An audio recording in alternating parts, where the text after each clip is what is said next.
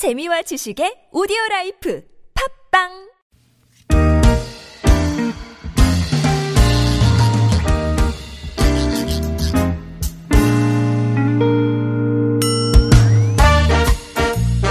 서울 속으로 2부 시작됐습니다. 이원석 노무사와 함께하는 노무상담 오늘 있는 날입니다. 이원석 노무사 스튜디오에 나오셨어요. 안녕하십니까? 네, 안녕하세요. 자, 구글 플레이나 애플 앱스토어에서 TBS 앱 내려받아 설치하시면 실시간 무료 메시지 보내실 수 있겠고요. 샵 0951번 단문 50원, 장문 100원 유료 문자, 카카오톡은 TBS 라디오와 플러스 친구 맺으시면 또 무료 참여하실 수 있겠습니다.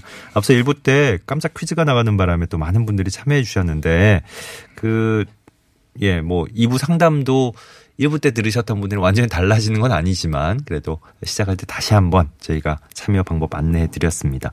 시간이 조금 많이 지나는 바람에 음 바로 들어가야 될 것 같아요. 아 그래도 그래도 저기 저 늘 나와 주시는 고마운 분들께 건강 걱정은 좀 예, 네. 여쭤봐야 될 것 같습니다. 그- 괜찮으셨어요? 간밤에 잘 주무셨습니까? 어젯밤에는 다른 날보다는 좀 많이 덥긴 덥더라고요. 그쵸. 예.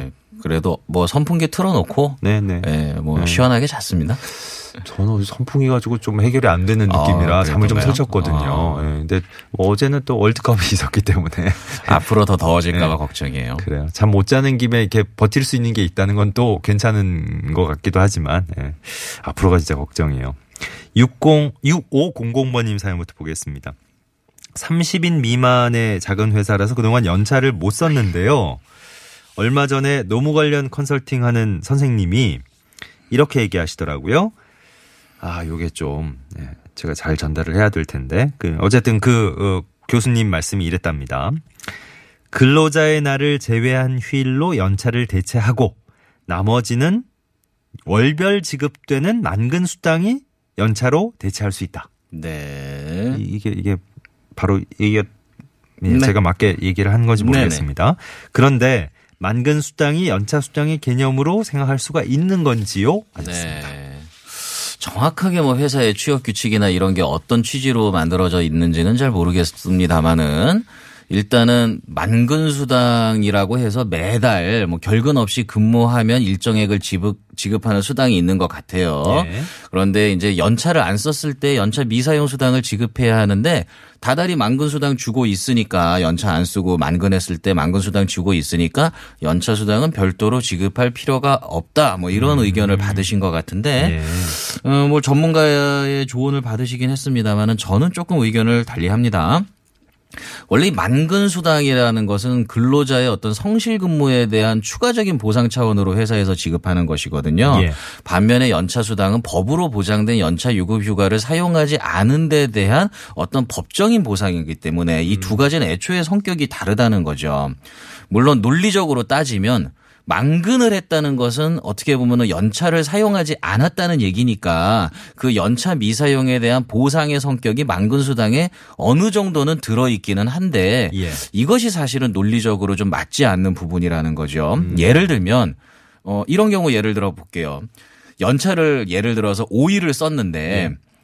그 5일을 매달 하루씩 썼다고 한번 가정을 해보겠습니다. 음흠. 그러면 만근수당은 며칠 분을 못 받게 되느냐 하면 매달 썼으니까 음. 다섯 번을 못 받았겠죠. 예. 그런데 똑같은 연차 5일을 쓰더라도 아, 한 달에 몰아서. 쓴다고 가정을 해보면 어. 만근수당 하루만 손해 보잖아요. 그러네요. 일치하지 않는다는 거죠. 어. 그리고 또 이 질문의 내용을 보면은 공휴일을 제외한 근로자의 날을 제외한 공휴일을 연차로 대체하고 예. 나머지 연차를 만근 수당으로 대체한다 그랬는데 사실 우리 1년의 법정 공휴일 아, 근- 어, 관공서의 공휴일이 한 11일 정도가 되거든요, 보통. 그러면은 일반적으로 사용하지 않은 연차는 연차 대체가 적법하게 이루어졌다 보더라도 사용하지 않는 연차는 한 4, 5일 정도가 된단 말입니다. 예. 그런데 만근 수당 다 받으면 12일분을 받게 되기 때문에 음. 이것도 일치하지 않는 면이 있고 또 마지막으로 일반적인 기업에서 만근수당이라는 것이 항상 결근이나 지각 조퇴 없이 근무를 해야만 만근수당을 주는 것이 아니라 네. 20일만 근무 채워도 만근수당 지급 요건이 갖추어지는 이런 식으로 취업 규칙에 따라 달리 정할 수도 있는 음, 것이거든요. 그래요? 그러니까 네. 만근수당이 애초에 연차 미사용에 대한 보상의 성격을 갖고 있다 하더라도 예. 그것을 명확하게 회사 규정에 명시하지 않는 이상은 만근수당을 준다는 것만으로 이것이 연차 미사용에 대한 법적인 보상의 성격을 갖고 있다. 이렇게 단정하기는 어려운 것이죠. 말이 어려워지지만 네. 그래도 어쨌든 이게 이렇게 까지 자세히 취업 규칙에 적어놨을 것 같지는 않기 때문에 아마도 지금 이게 회사 쪽에서 그냥 그냥 넘어가는 느낌이 제가 볼 때는 만근 수당이라는 게 있고 연차 수당을 따로 제대로 주지 네. 않았는데 그냥 그것을 회사에 유리하게 그냥 그러니까요. 해석한 네. 상황이 아닌가 생각되고요. 그렇게 짐작이 네, 되네요. 그런 해석만으로 연차 미사용 수당을 지급하지 않아도 된다. 이렇게 단정하기는 어렵지 않을까 예. 저는 그렇게 생각합니다. 네. 7653번님 운수업 종사하고 있습니다. 원청 회사와 물류 회사가 있는데 운송료는 원청 회사에서 물류 회사를 거쳐서 저에게 나옵니다. 그런데 물류 회사는 돈이 걸쳐 나온다는 이유로 어 그러니까 중간에 이제 그 거쳐서 나온다는 이유로 10%의 수수료를 제하고 저한테 줍니다. 모든 운행 지시나 뭐 배차 지시는 원청 회사에서 받고 있고요. 배차도 받고 있고. 근데 문제가 없습니까? 제가 혹시 그 제한 부분에 대해서 보상받을 수 있는 길이 있을까요? 하셨습니다. 네. 사실 좀 어려운 내용입니다만은 일단은 질문의 내용만으로 볼 때는 좀 근로자로 인정되기는 어려운 상황이 아닌가 하는 생각이 듭니다. 일단 근로자라고 가정을 한번 해볼게요. 이 질문에 대한 답변을 내리기 전에 근로자라고 가정을 하면은 지금 원청회사, 물류회사 두 가지 회사가 있지 않습니까? 예. 만약에 물류회사에 속한 근로자라고 한번 가정을 해보겠습니다. 물류회사에 속한 근로자라면은 이 근로자는 물류회사로부터 매월 근로의 대가로 일정한 임금을 받겠죠. 예. 그리고 물류회사는 원청사로부터 어떤 일정한 이 운송 수수료를 받게 되겠죠. 네. 그렇다면은 이 근로자는 물류회사로부터 일정한 금액의 임금을 받으면 되는 거지 물류회사가 원청사로부터 얼마를 받았는가? 뭐 이거에 대해서 네. 본인이 신경 쓸 바는 예. 아닌 거죠. 그렇기 때문에 물류회사의 근로자로 인정되는 상황이라면 예. 이 근로자가 뭐 권리를 주장할 수 있는 다른 여지는 없을 것이다. 이렇게 생각이 되고요. 음. 네. 지금 질문의 내용을 보면 모든 업무 지시라든가 배차 지시라든가 이런 걸 원청사로부터 직접 받는다라고 말씀을 하셨지 않습니까? 예. 그러면은 조금 더 나아가서 물류회사에 속한 근로자가 아니라 원청사에 직접 속한 근로자다. 음. 이렇게 인정이 되는 상황이 있을 수 있죠. 파견을 갔다거나 뭐 파견과는 성격이 다르고요. 그래요? 파견과는 성격이 다르고 네. 원래 원청사 소속 근로자인데 음. 물류회사가 중간에서 임금의 일부를 가져가는 아. 이런 계약을 했다라고 예, 볼 예. 수 있습니다. 네네. 이 경우는 근로자한테 유리한 경우가 될 수 있죠. 음흠. 우리 근로기준법에 중간 착취의 배제라고 하는 규정이 있습니다. 예. 중간 착취의 배제라는 건 뭐냐면은 누구도 법령에 의하지 않고는 근로관계에 개입해서 영리를 취할 수 없도록 되어 있어요. 네. 그렇기 때문에 뭐 일반적인 뭐 직업 소개업이나 이런 거 근로자 파견업이 아닌 이상은 음.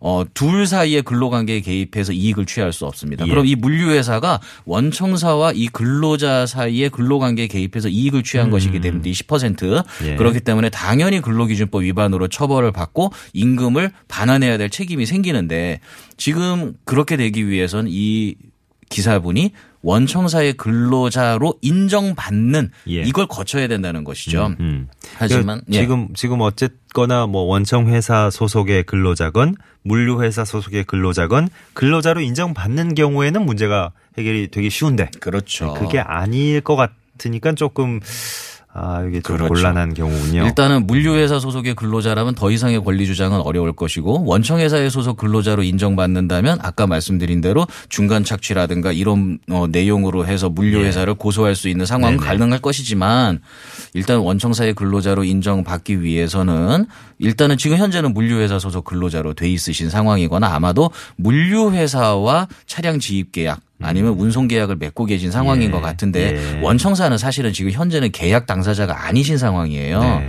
그런데 물류회사와 이 계약을 체결한 상황에서도 사실은 화물 인송 기사들이 근로자로 인정받기가 쉽지 않은 상황이거든요. 예. 하물며 원청사와 근로자로 인정받는 것은 여러 가지 어려운 관문을 거쳐야 하는 것이고 지금 10%의 이익을 공제하는 걸로 봤을 때는 물류회사와도 근로계약을 체결한 것이 아니라 음. 단순한 화물 운송 계약이나 지입 계약을 체결하신 상황인 것 같아요. 예. 그렇기 때문에 일단은 원청사와 직접 근로계약을 체결한 것으로 인정되는 과정을 거쳐야 원하시는 결과를 얻을 수 있을 것이다. 네. 이런 말씀 정도로 요약을 하면 될 것 같아요. 그럼 저 물류 회사가 저 10%의 수수료 제하고 이제 지급하는 거는 만약에 이것이? 근로계약이 아니라 단순한 뭐 화물 운송 계약이라든가 지입계약이라면 예. 그 10%의 수수료를 차감하는 것에 대해서는 글쎄요 어떤 뭐 화물 운송 계약에 그 수수료의 상한선이 있는지는 제가 전문가가 아니라 모르겠습니다만은 두두그 계약 당사자 간에 네. 뭐 합의된 내용이 있었는지는 잘 모르겠으나 네. 뭐 거기에 대해서 합의가 없었다 그러면 약간의 문제 소지도 있는 건가요? 제가 생각할 때는 네. 없을 것 같습니다. 아? 왜냐하면은 물류회사와 이 기사분 사이의 화물 운송 계약은 별도로 체결되고 네. 물류회사와 원청사 간에 별도의 계약이 있는 것 같아요. 예. 그런데 근로자분이 원청사에서 지급하는 금액하고 음. 본인이 받는 금액을 비교해 보니 한 10%를 가져간다라는 생각에 아 본인이 손해 보고 있다 이렇게 아, 느끼시는 상황이 네네. 아닌가 생각되거든요. 그래서 예. 단순히 그런 상황이라면 어 이것은 별 문제가 없는 것이고요. 음. 다만 원청사와 근로자 간에 어떤 직접적인 계약 관계가 있을 때 예. 10%를 공제하는 부분에서는 문제가 있을 수 있다는 얘기죠. 알겠습니다. 4684번으로 제 딸이 중견기업에 취직을 했습니다. 취직 후 3개월 뒤에는 급료도 올라가고 정직원 되는 것도 보장을 받았어요. 취직되면서 회사 가까운 곳에 방을 구하라 해서 방도 구하고 느낌이 좀 예, 쎄하죠. 네. 야근도 거의 매일 하다시피 했는데 그런데 회사 측에서 갑자기 어, 제 딸이 회사와 맞지 않는다며 사직서를 쓰라고 하면서 퇴사를 시켰습니다. 어떻게 딸의 마음에 지금 상처가 너무 커가지고 예, 어떻게 방법이 없을까요? 라고 물어보셨습니다. 네. 뭐 본인도 당연히 마음이 아프겠지만 지켜보시는 어머니 입장에서도 상당히 안타까우실 것 같은데요. 음. 일단 질문의 내용을 보면 이 회사와 일단은 정식으로 근로 계약이 체결된 상황은 아닌 것 같습니다. 예. 3개월이 지나면 어, 정직원이 되는 것을 보장받았다 이렇게 표현하신 걸로 봤을 때 일단은 수습 계약 내지는 뭐 시용 계약 이런 계약을 하신 것 같아요. 예. 우리가 흔히 이제 수습과 시용을 구분하는 경우도 많이 있습니다. 수습이라는 것은 일단 정식으로 채용된 뒤에 업무를 습득하는 기간을 보통 수습 이렇게 부르고요. 예. 시용이라는 것은 정식으로 채용되기 이전에 일정 기간 동안의 업무 능력이나 태도를 평가해서 채용을 할지 말지를 결정하는 기간 음. 예. 의 의미로 사용되고 있어요. 네. 하지만 사실 실무에서는 그 두 가지를 구분하는 실익은 별로 없고요. 명칭이 수습이던 시용이던 간에 일정 기간 동안 근무를 해보고 사용자가 평가를 해서 채용할지 말지를 결정하는 기간으로 우리가 보통 인식이 됩니다. 네. 그래서 우리가 일반적으로 시용 계약이 종료된 후에 본채용을 하지 않을 권리는 사용자한테 어느 정도 유보돼 있다 이렇게 보는 것이죠. 음. 네. 음. 우리가 일반적인 해고의 경우에는 정당한 사유가 있어야 된다고 말씀하지 예. 않습니까? 그런데 이 수습 계약 후에 시용 계약 후에 본채용을 하지 않는 거는 정당한 사유가 없더라도 사업주의 어떤 기준에 못 미치는 음. 이런 것만으로도 본채용을 하지 않을 수 있는 것이죠. 근데 일단 들어갈 때 회사 들어갈 때 이제 너무 장밋빛 희망을 그렇죠. 보장 받았다라고 느끼실 정도로 그렇죠. 뭐 확실하게 얘기를 하신 하셨던 모양인데요. 그런 부분에서 이제 조금 더 이제 드릴 말씀이 있는데 네. 일단 우리가 일반적인 근로자를 해고하는 건 너무나 직장 질서를 어지럽혀서 도저히 근로 관계를 유지할 수 없는 정도가 되면 해고할 수 있다. 네. 이렇게 보면 되는 거고요. 이 시용 후에 본채용을 거절하는 건 그 정도는 아니고 음. 사용자가 정한 업무 적격성에 미치지 못한다. 음. 이런 이유만으로도 채용하지 않을 권리는 사용자한테 있다. 이렇게 인정이 됩니다. 회사 사정상 뭐 갑자기 뭐 이렇게 추가 인력을 받기 힘들어졌다. 뭐 그건 이런 이유로 안 됩니다. 있- 그건 안 돼요. 되고 어. 회사에서 정한 어떤 업무 태도, 업무 능력의 기준에 어. 미치지 못한다라는 오직 것을 개인의 능력에 그렇죠. 좀 하자가 있어야지 그리고 채용을 안 한다. 뿐만 아니라 어. 당연히 그거를 막연하게 그냥 얘기하는 것이 아니라 예. 회사에서는 근로자한테 그 부분에 대해서 객관적인 근거를 음. 제시할 의무가 있는 것입니다. 예, 예. 지금 이 경우에도 이렇게 막연히 될 것처럼 보장을 했다가 네. 어, 별다른 이유를 제시하지 않고 그냥 사직서 쓸 것을 강요하고 있는 상황인 것 같은데 회사랑 잘 안 맞는다는 네. 이유만으로 그냥 이렇게 한다니.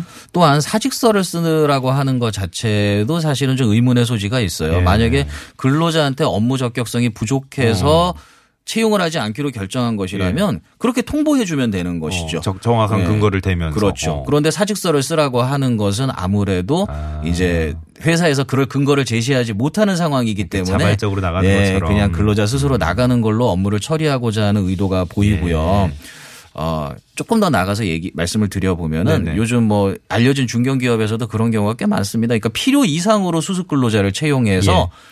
사실은 업무를 시킨 후에 아주 극소수만 채용하거나 예. 아니면은 뭐 전혀 채용하지 않는 경우도 네. 있단 말이죠. 이런 경우에 가장 핵심이 되는 쟁점은 뭐냐 하면은 처음에 수습 근로자로 채용할 때 과연 이 사람들 중에 몇 명이나 정식 채용이 가능한지 음. 또는 정식 채용을 할 건지 말 건지 예. 이 부분에 대해서 과연 정확한 고지가 있었고 그 약속을 지켰느냐 네. 이것이 핵심이 되는 거거든요. 음. 자, 그럼 정리하면 두 가지를 일단 확인을 해봐야 됩니다. 일단은 본인에게 업무 적격성이 부족하다는 어떤 객관적이고 합리적인 이유를 제시해 주었는가. 예. 그리고 입사할 당시에 몇 명이나 수습 근로자들이 있을 텐데 그 중에서 몇 명이나 본 채용이 될 것인지에 대한 정확한 고지를 받았고 그 약속대로 이행하였는가. 예. 이 부분이 갖추어졌을 때 정당한 해고 내지는 본 채용 거절로 인정이 될 것이고요. 음. 예. 그렇지 않는다면은 이것은 저- 부당해고로 인정될 가능성이 높습니다. 이럴 때 음, 네. 가장 중요한 거는 회사에서 사직서를 쓴다라고 요구한다 하더라도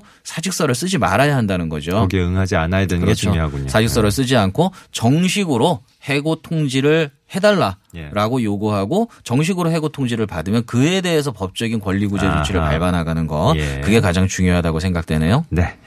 자, 이원성 노무사와 함께한 노무상담을 여기서 마무리합니다. 감사했습니다. 네 감사합니다. 평소에 고용노동부 1350번 또 전화 120번을 통해서 각 자치 구별 시민 명예노동 옴부즈만 제도도 이용하실 수 있습니다.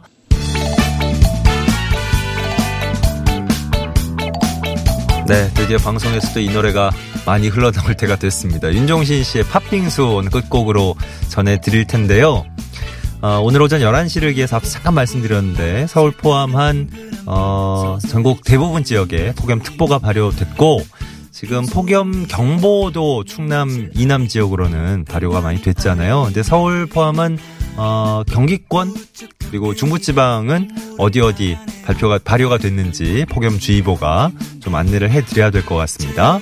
서울시 또 양평군, 광주시, 여주군, 화성시, 안성시, 이천시, 용인, 하남, 의왕시, 군포시, 평택시 예, 여기 다 폭염주의보가 오늘 오전 11시를 기해서 발효가 됐습니다. 한낮에 한창 그 어, 땡볕이 내리쬐을 때 야외 활동을 좀 자제해 주시고요. 외출하실 때 모자, 양산 기본적으로 좀 구비해 주시는 게 좋을 것 같습니다. 네. 행정안전부에서 이거 꼭 알려달라고 당부하는 내용이라서 네. 오늘 팥빙수를 깔고 저희가 안내를 해드리네요. 7월 12일 목요일에 함께한 서울 속으로 물러갑니다. 내일 다시 뵙죠.